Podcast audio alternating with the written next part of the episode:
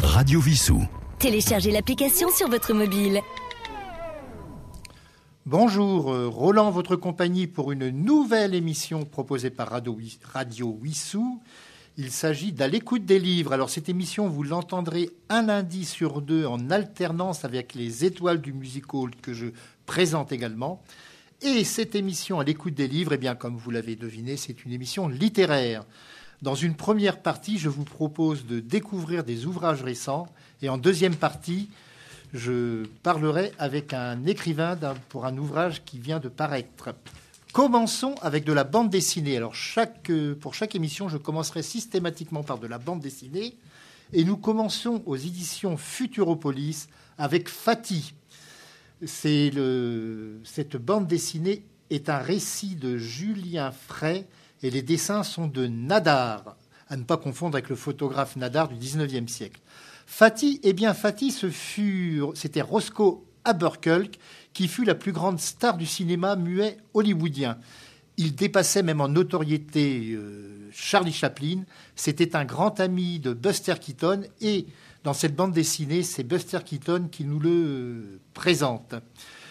Il, fut, il a donc fait débuter Buster Keaton au cinéma et son rayonnement est considérable jusqu'au jour de 1921 où pendant une fête dans une villa hollywoodienne, une jeune starlette est retrouvée morte. Avec son physique d'ogre, Fatih est un coupable idéal. Le petit gros comique devient un colosse assassin aux yeux de l'Amérique. Et c'est l'histoire vraie, donc, d'une chute sordide au pays des étoiles montantes. Keaton est donc le narrateur. Il nous raconte l'âge d'or du cinéma, celui des débuts du cinéma américain, et aussi du code ACE et de l'hypocrisie d'une société qui a trop vite vu dans Fatih un monstre. Une affaire qui traumatisera Hollywood et un épisode dont Buster Keaton dira que c'est le jour où Hollywood a cessé de rire. Fatih s'est paru chez Futuropolis, le prix de ce très bel album euh, qui fait 208 pages en couleur est de 27 euros. Passons à autre chose, toujours en bande dessinée, paru chez Delcourt, L'île du docteur Moreau. C'est le tome 1 de Herbert George Wells. Et là, c'est scénarisé et dessiné. Le scénario est de Stéphane Tamaillon et les dessins de Joël Legard. Prévue en deux tomes, cette adaptation du roman de Wells constitue, comme le Frankenstein de Marie Shelley, un avertissement sur les risques que la science fait peser sur l'humanité. L'histoire, vous la connaissez peut-être, car elle a été tournée plusieurs fois au cinéma, et le livre, bien sûr, existe aussi. Suite à un naufrage, Edward Pendrick est secouru par un navire faisant route vers une île tropicale. À son bord, il côtoie Montgomery, l'assistant du docteur Moreau, un scientifique dont le travail est centré sur la vivisection. Pendrick découvre bientôt que les deux hommes se livrent depuis des années à des expériences sur les animaux dans le but de développer chez eux des compétences humaines.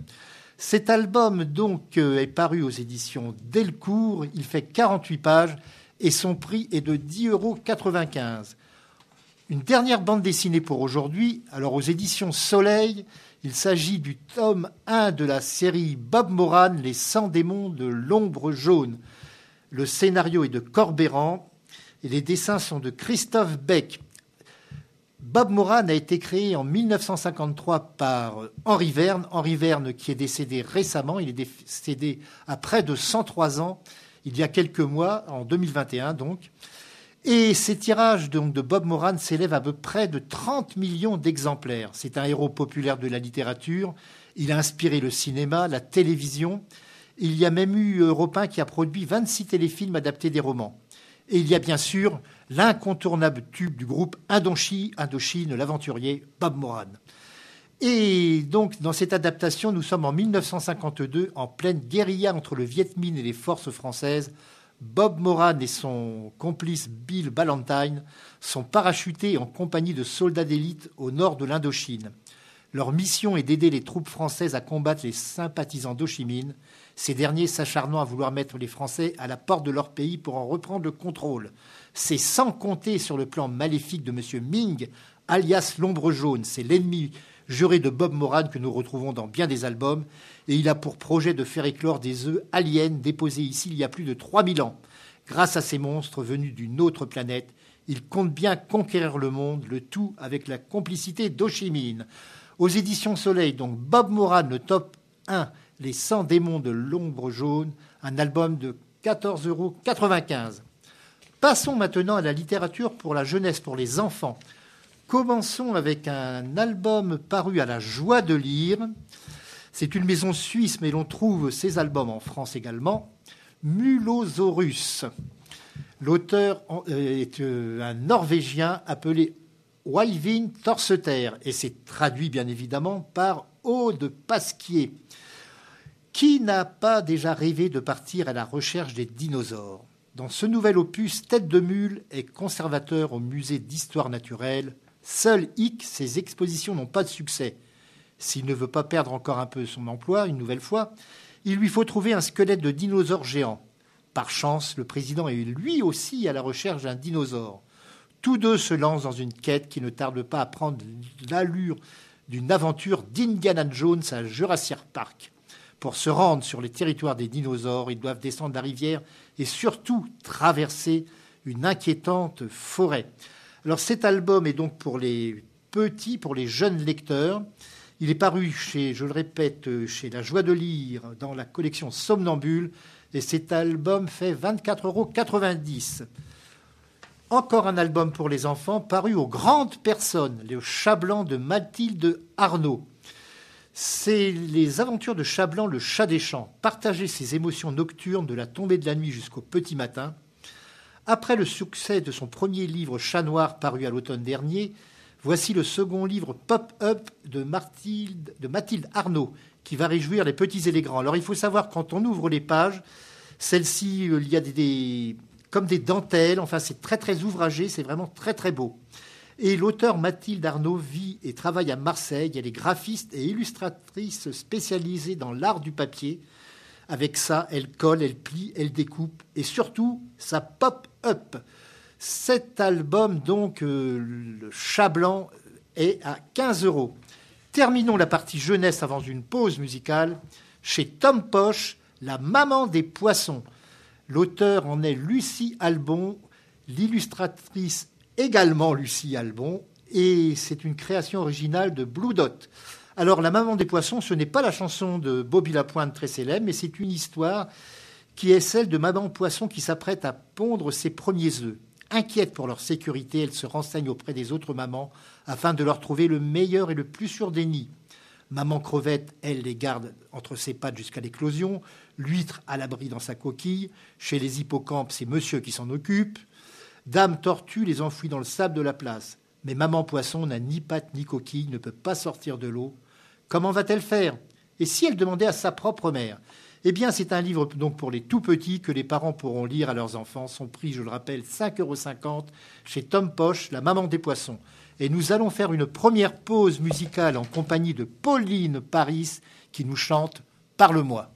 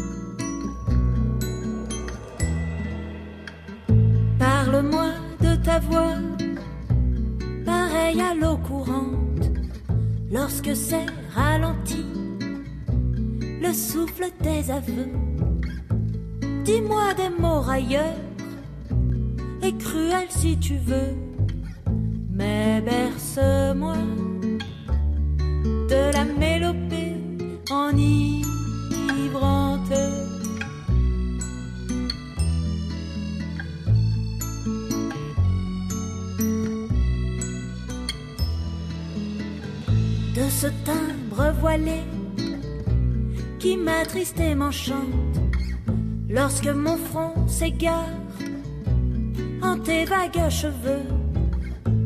Exprime tes espoirs, tes regrets et tes voeux. Oh, mon harmonieuse et musicale amante et musicale amante.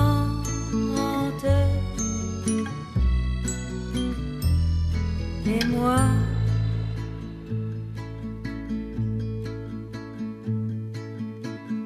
J'écouterai ta voix et son doux chant. Je ne comprendrai plus, j'écouterai cherchant. Sinon l'entière oubli, du moins la somnolence.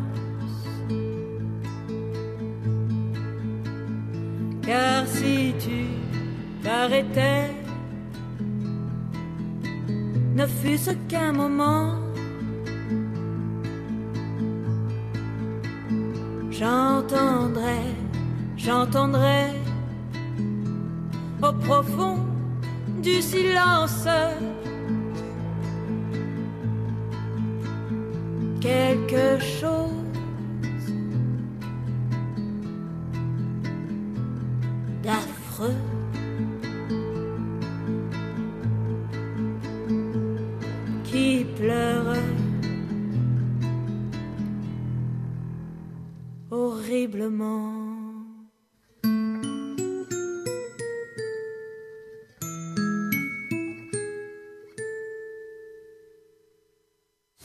Radio Vissou.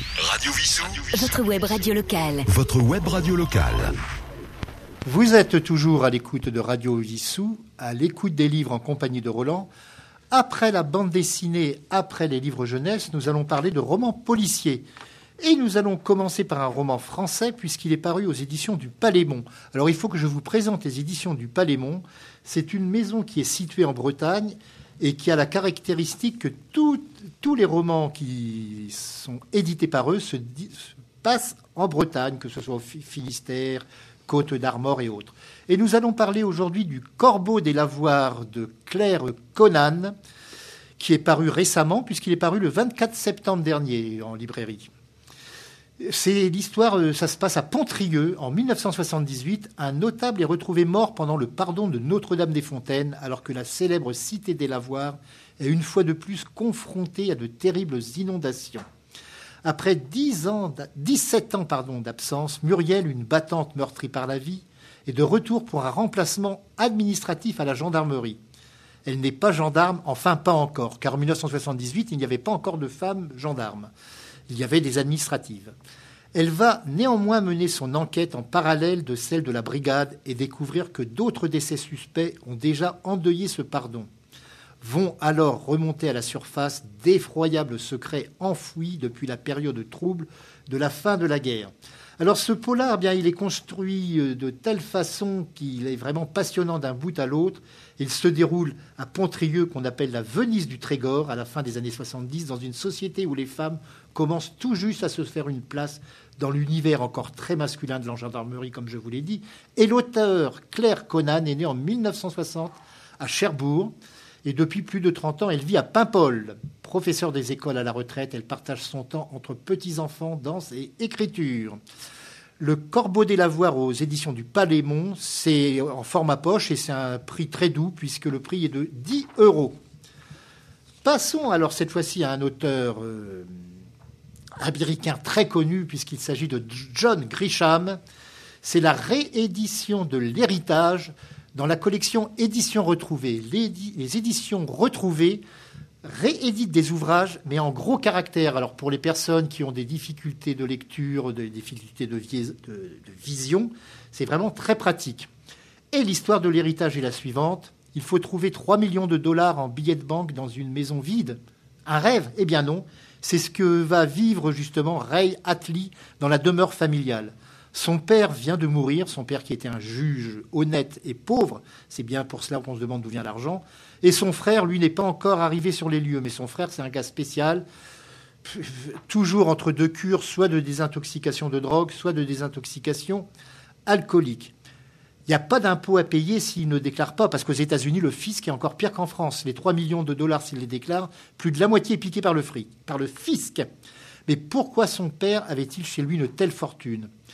Et John Grisham continue livre après livre de démonter les rouages les moins reluisants de la machine juridique américaine.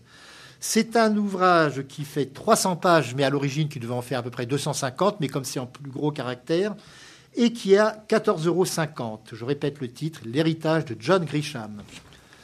Passons à un autre roman policier, d'une Française cette fois-ci, qui a un nom un peu prédestiné pour parler d'histoire macabre, puisqu'elle s'appelle Sandrine Détombe. Et j'ai eu l'opportunité de la rencontrer il y a quelques années lors d'un salon du livre. Son nouveau livre, qui est récent, puisqu'il est paru le 7 octobre dernier, chez Hugo Thriller, s'appelle Le dernier procès de Victoire de Victor Melki. Le dernier procès de Victor Melki, c'est assailli par les doutes aussi bien dans sa vie personnelle que dans sa vie professionnelle. La commissaire Maxime Tellier est en disponibilité depuis plusieurs semaines quand un messager anonyme la met sur la piste d'une organisation qui s'en prend à des criminels relaxés par la justice. N'ayant plus les moyens officiels de mener une enquête, elle fait appel au capitaine Brémond, expert en profilage, pour suivre la piste de ces justiciers qui transforment les coupables en victimes. En dressant le profil de ces vengeurs, Max s'interroge. L'homme qu'elle doit sauver est-il innocent ou coupable? C'est donc un polar vraiment passionnant. Alors je rappellerai quelques titres précédents on retrouve déjà cette commissaire Maxime Tellier. Il y a eu La Faiseuse d'Ange, L'Arlequin et Ainsi soit-il qui vient d'être réédité en même temps qu'est édité le dernier procès de Victor Melki chez Hugo Thriller et le prix de cet ouvrage est de 19,95 euros. Un dernier roman policier. nous repartons aux États-Unis, une fois de plus. Nous, nous alternons entre la France et les États-Unis. Les trois épouses de Black Nelson de Kate Quinn, traduit de l'anglais par Maxime Béret, c'est paru aux, presses de la Cité. Bienvenue dans la famille Nelson, bienvenue chez les Mormons. Rachel, c'est la première épouse. Elle dit Pardonne-moi, Seigneur, j'ai menti, à un policier aujourd'hui. Je lui ai dit que Black n'avait jamais levé la main sur moi. Tina, qui est la deuxième sœur épouse, quand les flics m'ont embarqué, j'ai pensé qu'ils nous arrêtaient pour polygamie. À Vegas, je me faisais arrêter pour racolage. Ici, c'est parce que je suis marié. Et enfin, la troisième euh, sœur épouse, Émilie. Tu peux être toi-même ici, m'a dit Black. Aucune loi pour t'embêter. Rien que la montagne, le sable et le ciel sur 100 kilomètres à la ronde. Ce qu'il voulait dire, je pense, c'est que je pouvais être à lui. Contre la volonté de sa famille et les règles de l'Église mormone, Black Nelson a épousé trois femmes. Tous les quatre vivent dans un vieux ranch au beau milieu de l'Utah, dans l'attente de la fin des temps. Personne ici ne les dérangera jusqu'à ce que le cadavre de Black soit retrouvé dans le désert. Il est à peu près certain que c'est une de ses trois épouses qu'il a tuées, mais laquelle? Eh bien, vous le saurez en lisant ce thriller haletant qui donne voix à trois femmes liées malgré elles par le même mariage abusif. C'est paru aux presses de la Cité Les trois épouses de Black Nelson, un ouvrage qui fait 22 euros. Nous allons, avec la pause musicale, changer tout à fait d'univers, puisque nous allons retrouver un poème de Paul Fort chanté par Georges Brassens, La Marine.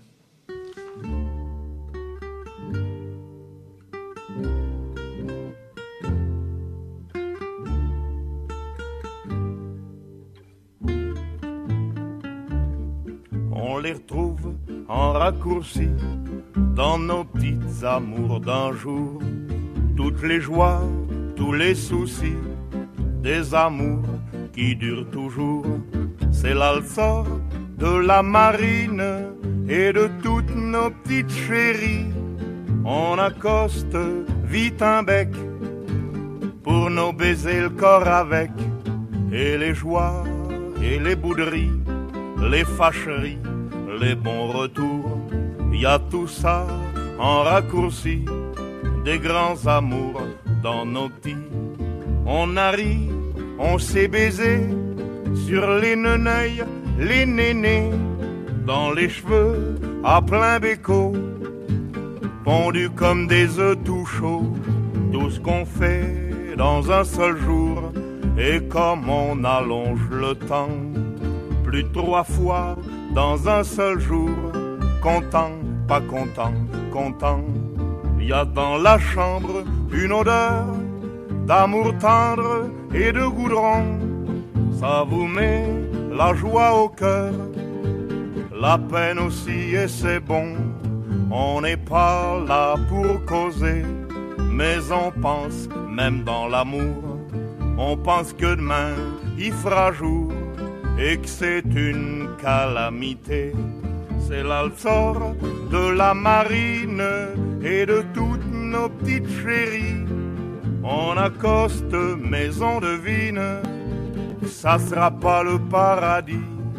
On aura beau se dépêcher, faire bon Dieu la pige au temps, le bourré de tous nos péchés, ça ne sera pas ça, et pourtant, toutes les joies, tous les soucis, des amours qui durent toujours, on les retrouve en raccourci dans nos petites amours d'un jour. Radio Vissou. Téléchargez l'application sur votre mobile. Vous êtes toujours à l'écoute des livres en compagnie de Roland. Maintenant, nous allons passer à un roman d'un auteur très connu, et d'ailleurs ce roman en ce moment est dans les têtes de vente. Il s'agit de La prophétie des abeilles de Bernard Werber. C'est paru chez Albin Michel. Alors, on prête à Einstein, mais il paraît que ce n'est pas lui qui l'a dit vraiment, la phrase suivante Si les abeilles disparaissaient de la surface du, du globe, l'homme n'aurait plus que quatre années à vivre. Et l'histoire, c'est celle de René Toledano, professeur d'histoire à la Sorbonne et initié à la pratique de l'hypnose régressive qui permet de revisiter ses vies antérieures. Il partage désormais son don avec des spectateurs sur sa péniche transformée en salle de spectacle. Un soir, une spectatrice le met au défi de les emmener dans le futur. Accompagnée par René pendant son hypnose, celle-ci va découvrir un, futur effroyable. Elle est projetée en 2051 dans un monde dans lequel les abeilles ont définitivement disparu, laissant place à la famine, au chaos et à une troisième guerre mondiale. Désemparé par cette expérience, René Toledano reprend sa vie d'historien à la Sorbonne où il retrouve la trace d'une mystérieuse prophétie écrite en 1099 par un templier à Jérusalem, la prophétie des abeilles. Un document énigmatique qui pourrait bien changer le cours de l'histoire et sauver l'humanité de ce futur apocalyptique. Mais René ignore tout de l'endroit où retrouver le précieux ouvrage, sauf à remonter dans le temps. Alors Bernard Werber, vous le connaissez probablement car c'est lui l'auteur des Fourmis, entre autres, et avec la prophétie des abeilles, c'est un grand roman d'aventure qui nous entraîne à la fois sur les traces des Templiers, également nous partons dans l'Antiquité et nous sommes également dans le futur, donc un grand voyage. La prophétie des abeilles de Bernard Werber fait le prix est de 22,90 euros. Passons à un roman tout, tout, à fait, tout à fait différent, un roman régionaliste de Pierre Petit, Feu de joie. C'est paru aux presses de la Cité dans la collection Terre de France et c'est sorti en septembre dernier, donc un ouvrage récent. Un soir d'été de 1985 en Haute-Loire, un jeune couple d'une trentaine d'années, Stéphane et Isabelle, arrive en deux chevaux au bord de l'Ondouane qui coule au fond d'une gorge escarpée boisée de pins. C'est la saison de la pêche aux écrevisses et les deux jeunes gens profitent pour bivouaquer autour d'un feu de camp sous la surveillance discrète et malveillante de Georges, l'amoureux et conduit d'Isabelle. Le lendemain matin, c'est le drame. La voiture est en feu et bientôt un incendie embrase la prairie et la forêt environnante. Incendie accidentel, volontaire, qui est le vrai responsable? Et qui est cette étrange vieille femme qui vit seule, entourée de ses chèvres, dans les ruines d'un château fort? L'auteur de Feu de joie, Pierre Petit, a écrit de nombreux ouvrages. Il a fait paraître entre autres Le secret d'Adèle, c'était aux éditions des Monts d'Auvergne en 2011. Et aux presses de la Cité, déjà, il a publié La folie d'Albert, Le rêve et le brigadier, Le secret du docteur Favre, La nuit de l'Orsière et Le pont des derniers soupirs. Et Feu de joie, cet ouvrage est au prix de 20 euros.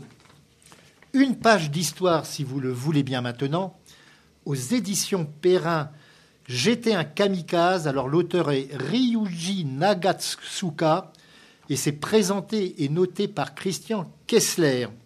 Alors cet auteur Ryuji Nagatsuka était étudiant en langue française lorsqu'il apprend en octobre 1943 qu'il doit rejoindre l'armée. Il choisit l'aviation et intègre bientôt le corps des kamikazes nouvellement créé alors que les revers se multiplient pour le Japon. Il est abattu le 12 août 1945 mais parvient miraculeusement à atterrir dans une rizière. Il finira la guerre à l'hôpital et, publiera ses mémoires en 1972. Et donc, euh, c'est son témoignage saisissant sur la formation, la préparation, les motivations des kamikazes par un pilote euh, rescapé. Et en octobre 1944, donc, euh, à mesure que les revers se répètent, le Japon militariste se crispe dans une résistance toujours plus acharnée la guerre du Pacifique se transforme en une formidable équation logistique que le Japon ne peut résoudre. Dévasté, sans ressources, à bout de souffle, le pays cherche encore par tous les moyens à se battre et décide donc de la création du corps des kamikazés.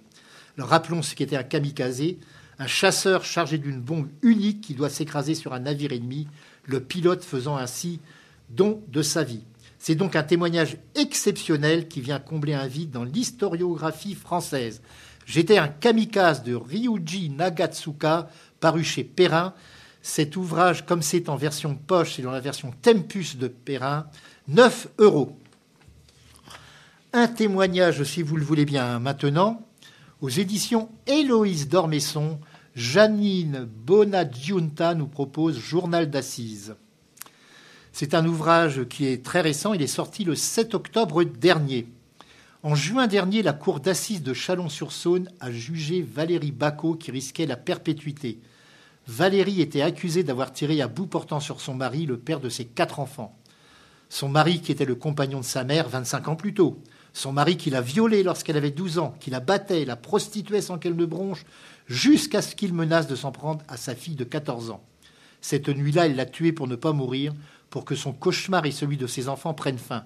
Mais ce fut le début d'un autre enfer.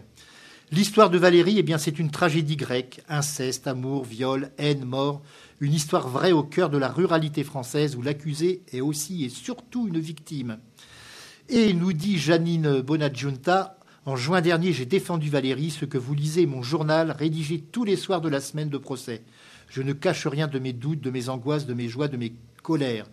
Je décris le procès, ma plaidoirie, l'étude du dossier, les rapports des experts, des enquêteurs et des témoins, mais aussi ma réaction au verdict. Je partage l'ambiance d'une cour d'assises, la spécificité de cette juridiction populaire où des citoyens tirés au sort décident du destin d'un être humain. Donc euh, Janine Bonadjunta, elle est avocate depuis 1985. Après une carrière en droit des affaires, elle s'est spécialisée dans la défense des femmes. Son combat est celui de la protection de la défense des victimes de violences conjugales et de leurs enfants. Et elle s'est distinguée dans de nombreux dossiers emblématiques, dont la fameuse affaire Jacqueline Sauvage. Journal d'assises de Janine Bognadjunta, c'est donc paru aux éditions Héloïse d'Ormesson. C'est un ouvrage qui vaut 15 euros. Un dernier ouvrage pour aujourd'hui, si vous le voulez bien. Eh bien, nous parlons beaucoup de Georges Brassens cette année, puisque c'est à la fois en ce mois d'octobre le 40e anniversaire de sa mort et le centième anniversaire de sa naissance. Et un des plus grands amis de Georges Brassens, ce fut l'écrivain René Fallet. René Fallet, qui nous a quittés il y a déjà de nombreuses années, puisqu'il est mort en 1983, deux ans après Brassens. Mais il avait écrit son journal euh, qui n'avait jamais été publié. Et nous le trouvons là maintenant, donc aux éditions des Équateurs, journal de 5 à 7 de René Fallet. Donc il y a le talent, cette explosion selon René Fallet, le savoir-faire qu'on apprend à l'école ou à l'établi. Il y a la vie, le savoir-vivre qui ne signifie pas la vie qu'un mode d'emploi, mais selon René Fallet, l'expression d'une hypocrisie généralisée à laquelle il tourne résolument le dos. La littérature lui tient lieu de savoir-vivre, selon ses propres notes. Il se déchire avec entrain dans tous les barbelés que crée son imagination. Il s'ennuie mortellement entre deux pages, et s'ennuie déjà moins quand il écrit qu'il s'ennuie.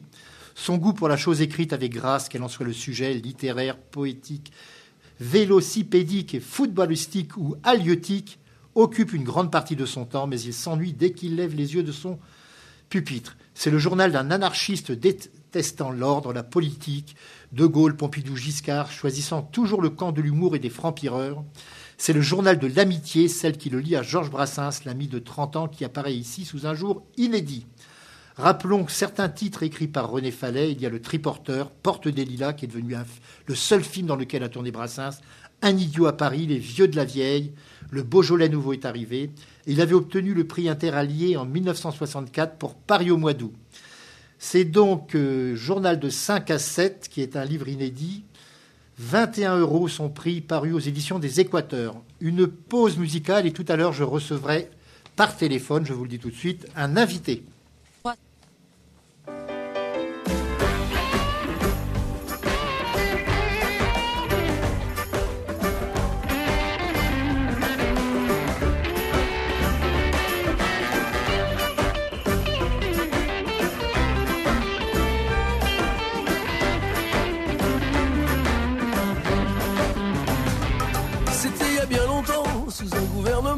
Rappelle plus le nom du président.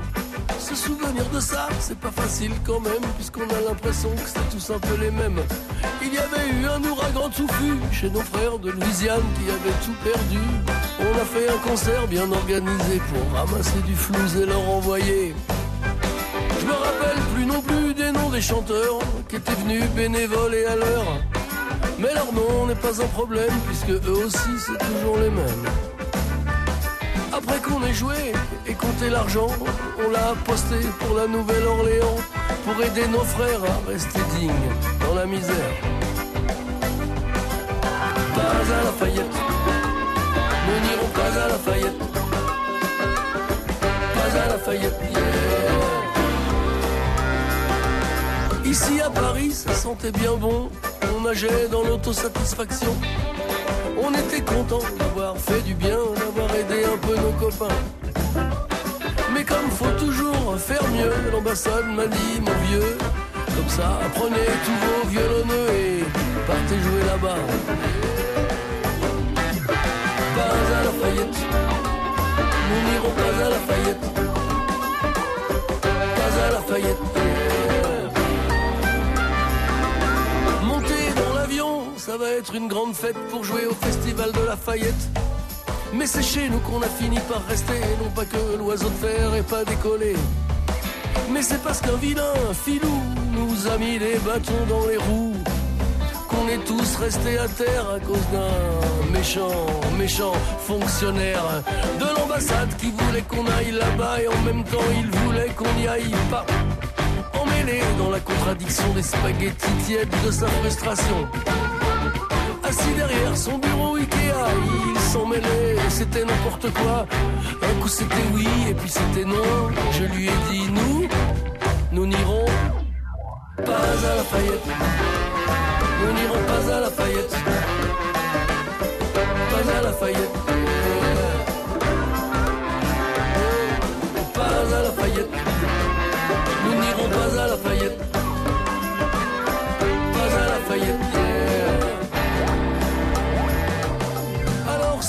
Tous les musiciens du Delta, pardon à tous ceux qui nous attendaient là-bas.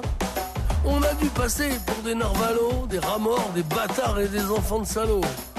Mais sachez qu'on en crevait d'envie de jouer chez vous notre musique de Paris, Montreuil, Bretagne et Ménilmontant, des concerts partout et tout le temps. Mais pas à la faillite, nous n'irons pas à la faillite, pas à la faillite, yeah. Pas à la faillite, nous n'irons pas à la faillite, pas à la faillite.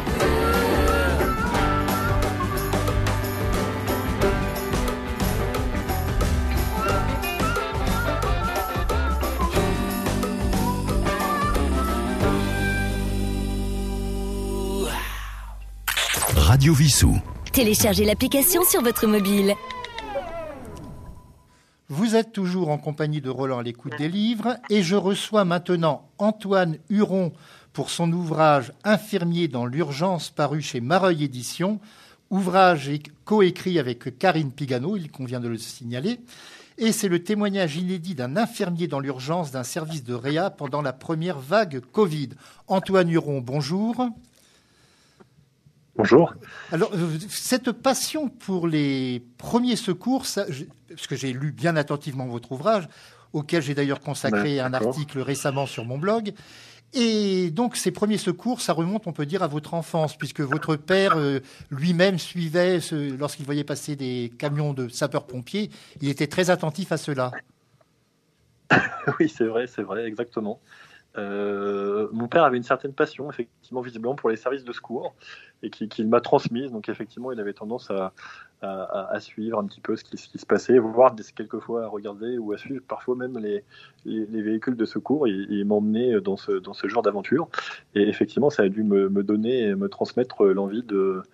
euh, c'est un petit peu plus large que ça parce qu'il ne faisait pas que de les suivre, mais euh, je pense qu'on avait euh, une, envie un peu plus large dans la famille, voilà, de, participer au, service public ou, en tout cas, euh, oui, tout à fait. Mon, père avait un peu cette, tendance à suivre les ambulances, ce qui n'est pas très bien, mais c'est tout à fait vrai. Et vous avez, de de ce fait, vous avez commencé assez jeune l'école de la Croix-Rouge. Oui, alors en fait, ça c'était effectivement comme, euh, comme volontaire, donc euh, effectivement tout, tout, à chacun, hein, on peut, même là les jeunes qui, qui, qui peuvent nous écouter, euh, à partir, je crois, alors je ne sais pas quel, à partir de quel âge c'est maintenant, mais assez jeune, moi à l'époque, en tout cas c'était à 16 ans, on pouvait passer son, son, brevet de premier secours, euh, et puis euh, rejoindre comme volontaire donc soit la, Croix-Rouge française, donc, et puis à terme rejoindre les équipes de secours de la Croix-Rouge, et comme c'est tout à fait aussi possible de rejoindre les sapeurs-pompiers comme sapeurs-pompiers euh, volontaires. Donc la Croix-Rouge c'est bénévole exactement le, terme exact, et chez les pompiers c'est volontaire, et donc ça permet aux jeunes qui ont envie de, de s'investir et de, de, participer, de découvrir un petit peu ce, ce, milieu, en tout cas de porter secours aux autres, de commencer assez jeune.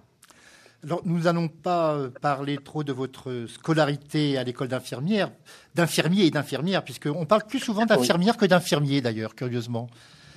Est-ce qu'il y a plus de femmes que d'hommes Oui, oui, alors c'est, une profession qui est euh, quasiment quoi, qui a 87% féminine, euh, qui dans l'imaginaire, je pense, et, dans son historique est, est, également très féminine. Donc dans l'imaginaire collectif, l'infirmier quasiment n'existe pas. Euh, d'ailleurs, moi, à tel point que quand j'étais euh, infirmier, euh, quand on me demandait ma, profession, si je, disais infirmier, on me disait ah, ambulancier. Je disais non, non, infirmier. On me disait ah, brancardier. Je disais non, infirmière. Ah, infirmière, oui, bien sûr. Alors le ensuite, mot est infirmière. Vous avez donc débuté en réanimation à l'hôpital Saint-Joseph et vous écrivez que c'est un monde que vous, qualifiez, vous le qualifiez, vous, de monde de rigueur, d'exigence et d'excellence. C'est vrai. Ah oui, tout à fait. Euh, les services de réanimation euh, sont des services vraiment à la pointe de, la médecine, hein, où les, patients pris en charge sont des patients euh, extrêmement graves. donc j'ai envie de dire, c'est le dernier recours pour les prendre en charge, soit directement après un, accident ou une problématique médicale, ou après le bloc opératoire. Et donc c'est vrai qu'il y a un niveau de formation qui est exigé et qui est demandé, un niveau de compétence minimum qui est très élevé. Euh, et, donc c'est vrai que c'est très rigoureux avec des, protocoles, euh, des prises en charge euh, très spécifiques, avec des, équipes médicales formées. Hein. Les médecins ont fait plus de 10-12 ans d'études, les, médecins réanimateurs, donc c'est des gens brillants également. donc effectivement c'est un endroit très encadré, très protocolé, euh, où euh, les, soins qui sont prodigués, euh, je, pense effectivement, font partie du meilleur de ce qui peut se faire, en tout cas dans la médecine d'urgence et de réanimation. Alors, on parle beaucoup, bien sûr, de la Covid, nous allons en parler tout à l'heure, mais vous avez connu une autre période très chaude, sans vouloir faire un mauvais jeu de mots, c'est la période de la canicule. Tout à fait, oui. oui. Oui, donc ça, c'est quoi J'ai connu effectivement donc à mes débuts, j'ai exercé donc à l'hôpital Saint-Joseph de Paris euh, en tant qu'infirmier. donc je, débutais dans le service de réanimation polyvalente et effectivement, euh, je me suis retrouvé au, cours, au, cœur de la, première crise euh, sanitaire, on va dire. d'ampleur de notre époque contemporaine, qui a été la, la canicule d'août 2003, alors qui a été très courte dans sa durée, hein, puisque en fait en réalité ça durait seulement quelques jours. Euh, mais les hôpitaux qui étaient euh, en première ligne, et notamment les services d'urgence et de réanimation, euh, ont, subi une onde de choc gigantesque avec un nombre de décès extrêmement important.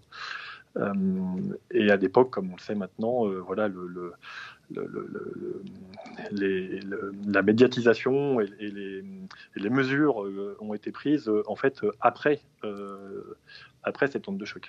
Et cette période de canicule, bon, il y a ce qui s'est passé dans les services d'urgence, bien évidemment, mais cela a pu montrer aussi la solitude de personnes qui sont décédées chez elles sans que personne ne le sache, avant plusieurs jours. Exactement, oui, c'est ça que c'est une époque, euh, c'est une période euh, très très particulière et comme vous dites, il y a, beaucoup de choses qui étaient euh, totalement invisibles et c'est vrai que pendant cette période de canicule, beaucoup de personnes sont décédées à domicile, donc là c'est vrai principalement des personnes plutôt âgées. Et effectivement, des fois, les secours étaient alertés plusieurs jours et les personnes étaient déjà décédées depuis plusieurs jours. Après la canicule, vous avez choisi le SMUR. Pourquoi ce choix? Alors ce choix remontait vraiment, euh, moi c'était la raison pour laquelle j'avais, une des raisons pour laquelle j'avais souhaité devenir professionnel de santé. comme vous le disiez initialement, j'avais une passion pour les, secours d'urgence. donc mon objectif c'était d'aller rejoindre le, SAMU, en l'occurrence le SMUR, qui sont les services mobiles d'urgence et de réanimation. et donc, naturellement, bah, pour aller au SMUR, qu'est-ce qu'il fallait faire? Donc, soit il fallait être médecin, donc j'avais tenté médecine et je, n'avais pas réussi. Donc, n'ayant pas réussi médecine, que fallait-il faire pour aller au SMUR? On pouvait faire infirmier ou infirmière. Et donc, j'ai fait des études d'infirmier. Donc, j'ai eu la chance de pouvoir débuter au départ dans, dans le service de réanimation à Saint-Joseph, Paris, dont on vient de parler, qui été vraiment une école d'apprentissage pour moi très importante. Et dès que j'ai pu, et que j'en ai eu l'opportunité, puisqu'il y avait quand même très peu de place pour rejoindre ces services. Euh, dès que l'opportunité s'est présentée, j'ai rejoint le SMUR, qui était en fait mon projet, si vous voulez, euh, mhm. euh, professionnel. Même si au passage, j'ai découvert l'ARIA que je ne connaissais pas, puisque d'une manière générale, sauf là, pendant la, crise de la canicule, de, pardon, du, du, Covid, les services de réanimation, généralement, sont des services pas très connus, pas très médiatisés, pas très connus du grand public. Donc, c'était pas forcément ça qui m'inspirait. Euh, mais du coup, je suis passé par cette, cette étape-là, et dès que j'ai pu, j'ai rejoint effectivement le, SMUR. Alors, au SMUR, comme en RIA, probablement, est-ce que le stress n'est pas permanent lorsqu'on travaille dans ce genre de service? Est-ce qu'on peut avoir vraiment des moments où on ne stresse pas? Alors, il y, a, effectivement des, périodes euh, plus ou moins intenses, euh, plus ou moins fortes. Hein. Donc, la particularité du SMUR, j'ai envie de dire, ça va dépendre du, SMUR dans lequel les professionnels travaillent. Il y a des SMUR qui ont énormément d'interventions, donc j'ai envie de dire, il y a très peu de, zones, quoi, de périodes d'académie. Euh, des SMUR euh, un peu plus moyens où en fait il va y avoir des, des périodes de très forte activité et avec des périodes un, peu parfois d'accalmie où il y a des petits temps, voilà, des sortes de petits temps morts comme ça de, repos ou qui nous permettent de, nous former, de refaire le matériel, de refaire des checklists. mais globalement, vous avez raison, c'est quand même des métiers très stressants et en tout cas avec des, pics d'adrénaline extrêmement forts. Donc généralement, les, gens qui, les professionnels qui y travaillent euh, ont cette appétence, quoi, ont envie d'avoir des, charges d'adrénaline et ont envie d'avoir ce stress, euh, qui est un stress qui peut être positif, hein, puisque euh, quand la situation est parfaitement gérée avec des professionnels aguerris, il y a bien évidemment du stress, mais j'ai envie de dire c'est du stress de, de l'action qui pousse à, se dépasser et, à fournir l'effort. Alors, il y a une question que, je me pose personnellement, mais je pense être loin d'être le seul. On parle de parfois, justement à cause de cette période de Covid, parfois de tri aux urgences. C'est un terme que je n'aime pas beaucoup, mais comment fait-on ce fameux tri entre des personnes? Est-ce qu'on se dit que celui-là, il n'a aucune chance de s'en sortir? Comment ça se passe? Alors, on va dire que, si vous voulez, il y a des périodes normales, j'ai envie de dire, euh, il y a des périodes de catastrophe. Euh, donc euh, en période normale aux urgences, il y a, j'ai envie de dire, un tri qui n'est pas qui n'est pas un tri qui est fait pour décider qui doit être soigné ou pas, mais qui est un tri qui est simplement là pour classifier selon le degré d'urgence et le temps de prise en charge des patients. Parce qu'il y a des gens quand même qui viennent un petit peu en bobologie aux urgences, il faut le dire. Oui, ce qui est la majorité en fait des, des, entrées aux urgences, hein, puisqu'aux aux urgences, les, les, urgences vitales sont en fait très très faibles je ne vais pas vous dire de bêtises, mais les urgences absolues aux urgences, je crois que ça peut représenter, en tout cas c'est moins de 5%, peut-être même moins de 1%, à vérifier, mais voilà, pour vous dire c'est très faible. Mais il y a quand même des urgences vitales et des urgences relatives vraiment à prendre en charge dans un délai quand même malgré tout assez court. Donc il y a un infirmier d'accueil et d'orientation qui, qui, est là justement pour classifier euh, le degré d'urgence et surtout le délai de prise en charge. Donc évidemment, une urgence absolue, c'est une prise en charge immédiate. Donc il ne faudrait surtout pas qu'une personne qui a besoin d'une prise en charge immédiate se retrouve noyée dans un flux de personnes qui viennent pour de la bobologie, comme vous dites. Donc ça, voilà, ça c'est le, classique, hein, j'ai envie de dire, du, fonctionnement. Et puis après, euh, il y a la particularité de la médecine de catastrophe, euh, où là, on est hors cadre habituel. Euh, et effectivement, là, donc moi, je ne pourrais pas répondre parce que là, c'est des décisions euh, médicales où, les médecins doivent prendre euh, des décisions. Mais ça, j'ai envie de dire, en, temps de, en temps normal, ça, n'existe pas puisque tous les patients sont pris, sont pris en charge. maintenant, voilà, il peut arriver que dans certaines dans certains très gros accidents ou certaines catastrophes, une fois que quand les équipes de secours sont très faibles au départ à l'arrivée sur les lieux, bah, malgré tout, il faut choisir qui va être pris en charge euh, en premier. ça, ça peut arriver sur des très gros accidents, par exemple. Alors, à une certaine époque, sans quitter vraiment le domaine de la santé, vous allez changer de profession. Oui, exactement. Oui, je, suis devenu en fait en parallèle, donc j'étais comme vous le disiez infirmier en, réanimation puis au SMUR, et donc en parallèle été entrepreneur dans le dans le secteur de la santé puisque j'ai créé en fait un, un site, puis quand j'ai cofondé et co-créé un site et un groupe média destiné en fait aux, professionnels de santé. Et puis voilà, d'entrepreneur, finalement, après, j'ai quitté ma, la profession d'infirmier et donc j'en ai fait mon, métier. Ce, métier d'entrepreneur est devenu Donc après, je suis devenu directeur de, de structures médias dans le, dans le secteur de la santé. Et nous arrivons en janvier 2000... Pardon. Nous arrivons en janvier 2020 et là, il y a cette fameuse pandémie et vous décidez de reprendre du service 12 ans après avoir euh, quitté un petit peu ce travail euh, d'urgentiste. Oui, effectivement, euh, donc ça faisait quand même longtemps que j'étais parti, comme vous dites, 12 ans, où effectivement, pour moi, je, considérais que je n'étais plus forcément un infirmier en activité, hein, puisque j'avais arrêté depuis un certain nombre d'années. Euh, et effectivement, euh, donc début 2020, donc en mars exactement, euh, je, me retrouve effectivement à, venir à reprendre du service, comme vous dites. alors, au, départ, hein, je, ne pense pas spécialement que, je vais venir aider comme, comme infirmier. Et puis finalement, en appelant le service, je, me rends compte que la situation est, vraiment catastrophique, puisqu'il rappelle tous ceux qui peuvent rappeler, qui ont déjà travaillé dans les services de réanimation et qui ont acquis justement cette expérience, même s'ils ne l'exercent plus, parce que les services de réanimation se disent bah, ça va être plus facile de rappeler des très anciens, que des anciens ou des très anciens et de les reformer en, ou de les remettre à jour en un deux jours qu'en faisant venir des infirmiers qui n'ont jamais fait et dont on va mettre plusieurs semaines à, on va mettre plusieurs semaines à former. vous êtes euh, marié, vous êtes père de famille. Comment vos proches ont accueilli cette décision qui était quand même qui présentait un danger avec cette pandémie? Écoutez, avec mon épouse, euh, c'était bien évidemment euh, discuté, euh, voilà, et, on avait dit, bah, écoutez, en fait, en gros, il y a un risque effectivement de, d'attraper le virus. Alors c'est vrai qu'à l'époque, on avait un petit peu de mal à, on n'avait pas la même visibilité qu'aujourd'hui. Malgré tout, on voyait que la létalité était quand même très très faible, donc les formes graves, un petit peu plus, mais quand même le, pourcentage était très faible. Et par contre, de attraper, euh, bon, il y avait quand même pas mal de chances. Donc on s'est dit, euh, voilà, la balance bénéfice-risque, il faut y aller. Le risque de décès est très très faible. voilà. Et après, mes, mes enfants, eux, qui, ont, qui ont des âges un petit peu différents, il y a les petits, les plus grands. je pense que les grands m'ont pris un peu pour un, pour un fou, voilà, concrètement. et, les petits, eux, ont été un petit peu plus dans, dans, dans le dans l'observation, mais sans, remarque particulière. il, faut comme, il faut rappeler quand même qu'il y a des soignants qui ont perdu la vie. Oui, oui, vous avez raison. à l'époque, effectivement, il y avait. c'est vrai que les soignants ont été en fait très exposés, euh, puisqu'en fait ils se protégeaient euh, pas assez, et que maintenant aujourd'hui, on sait qu'il y a quand même une histoire de charge virale, et donc c'est vrai qu'il y a beaucoup de soignants qui se sont retrouvés euh, très fortement exposés au, virus par manque de, protection. Et d'ailleurs, je, le, décris dans l'ouvrage. il y a un jour où je prends ma garde et en fait, mes deux patients euh, dont, je m'occupe dans les deux chambres de réanimation sont deux médecins. Et si mes souvenirs sont bons, le premier médecin décédé, c'était un retraité qui avait repris du service à Compiègne, je crois, si mes souvenirs sont exacts. Enfin, possible. Oui. Mais alors, pendant 12 ans, vous n'avez pas travaillé dans ces services. Est-ce que en retournant dans ces services, est-ce que vous avez vu une évolution des techniques ou c'était resté comme. Euh, est-ce que vous avez dû faire une sorte de, de, remise à niveau, entre guillemets, ou pas? Écoutez, c'est une chose qui. C'est un élément qui m'a beaucoup surpris, euh, c'est que les techniques avaient évolué, mais pas tant que ça. Pas tant que ça. Euh, c'est-à-dire que globalement, les molécules, c'est-à-dire les, médicaments qui étaient administrés principalement par voie intraveineuse, étaient quasiment tous les mêmes. Euh, il y avait très très peu d'évolution. Donc ça, du coup, c'est vrai que pour moi, et, d'ailleurs pour tous les anciens infirmiers aussi qui revenaient, hein, parce que je, ce qu'il faut savoir aussi, c'est que là, moi, je suis un exemple de tous ceux qui sont venus.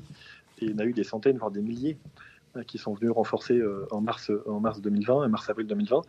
Et euh, les molécules sont les mêmes. Donc ça, c'est quand même très facilitant pour s'y remettre. Le matériel a globalement évolué, mais il y a quelques nouveautés, mais pas tant que ça pas tant que ça. Ça peut paraître surprenant, mais j'ai envie de dire que quand je suis en réanimation en 2003, le matériel dernier cri qui vient d'arriver, c'est évidemment il y a aussi du matériel qui était plus ancien, donc là qui était un peu déjà qui commençait à être obsolète. Donc lui évidemment il a totalement disparu.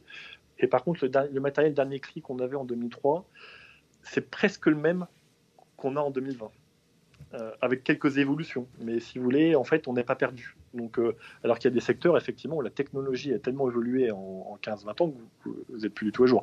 Là, ce n'était pas le cas, et donc ça permettait à, à moi et tous les autres collègues qui sont venus en renfort, d'assez rapidement se remettre quand même dans le bain, voire même très rapidement, d'autant plus que les malades avaient tous la même chose. Alors, dans votre profession, bon, il faut essayer de, de, rester entre guillemets euh, impartial. Enfin, le terme partial n'est peut-être pas le terme exact, mais l'empathie pour les malades, il y a certains cas qui doivent être difficiles à vivre, voir euh, mourir certaines personnes, bah, des personnes avec bon, peut-être euh, une forme d'émotion, un contact peut-être plus proche avec certains malades que d'autres, je ne sais pas. Alors oui, on peut avoir. Ou de voir la famille ou la famille euh, proche de ces personnes. Alors bien sûr, la, la, famille tout de suite euh, humanise la relation parce que bon, ce qu'il faut voir, c'est qu'en réanimation, surtout là au début, dans la Covid. Alors moi, il s'avère que dans le livre, je raconte au début, je, je me retrouve avec un patient qui n'est pas intubé ventilé, qui va sortir du service vivant. Et en fait, je me rends compte que euh, bah, c'est un exploit, mais c'est vrai que ça paraît normal quasiment de voir un patient sortir d'un service, mais là je me rends compte que c'est un exploit. Donc oui, j'ai une relation avec ce, avec ce patient, euh, mais il faut se rendre compte qu'au départ, là, les, patients dans les services de réanimation sont quasiment hein, tous intubés, ventilés, donc ils sont endormis, ils sont curarisés, paralysés. Donc si vous voulez, il n'y a, pas de relation, euh, il y a très peu de relations avec eux, parce qu'en fait, mhm. on est concentré sur les soins techniques et de toute manière, ils sont endormis, sédatés, donc on ne peut pas communiquer avec eux. Au fur et à mesure, pour tous ceux qui vont s'en sortir, bien sûr, et on va finir par les, les réveiller et les faire sortir donc vous avez raison. Là, il y a des, relations qui se créent, euh, d'autant plus que les patients vont rester longtemps euh, en réanimation, qu'on est content de les, vraiment de, les faire sortir vivants du service au vu de tout ce qui se passait. Et à Saint-Joseph, à Paris, il y avait une particularité quand même, c'est que les, familles étaient acceptées. Euh, malgré tout le contexte. Donc il y avait énormément de précautions qui étaient prises, mais sur quelques cas vraiment particuliers, sur des patients qui, où, vraiment on voyait qu'on était au, bout de la procédure, et quoi, pas de la procédure, pardon, mais de la prise en charge, et que, vraiment on n'arriverait pas à les sauver, les, familles pouvaient rentrer dans les champs. Oui, c'est exceptionnel parce qu'aujourd'hui encore, la plupart des hôpitaux, les visites ne sont pas possibles. Oui, alors je, prends l'exemple. Je ne sais pas bah, où on est Saint-Joseph maintenant, parce que moi, quand j'y étais, si vous voulez, c'était la crise. Mais je sais déjà qu'à mon époque, il y a 15 ans, 20 ans, euh, le service était pilote justement euh, pour l'accueil mmh. des familles. Il y avait beaucoup de moyens qui étaient euh, accordés parce que accueillir les familles, ça prend aussi du temps.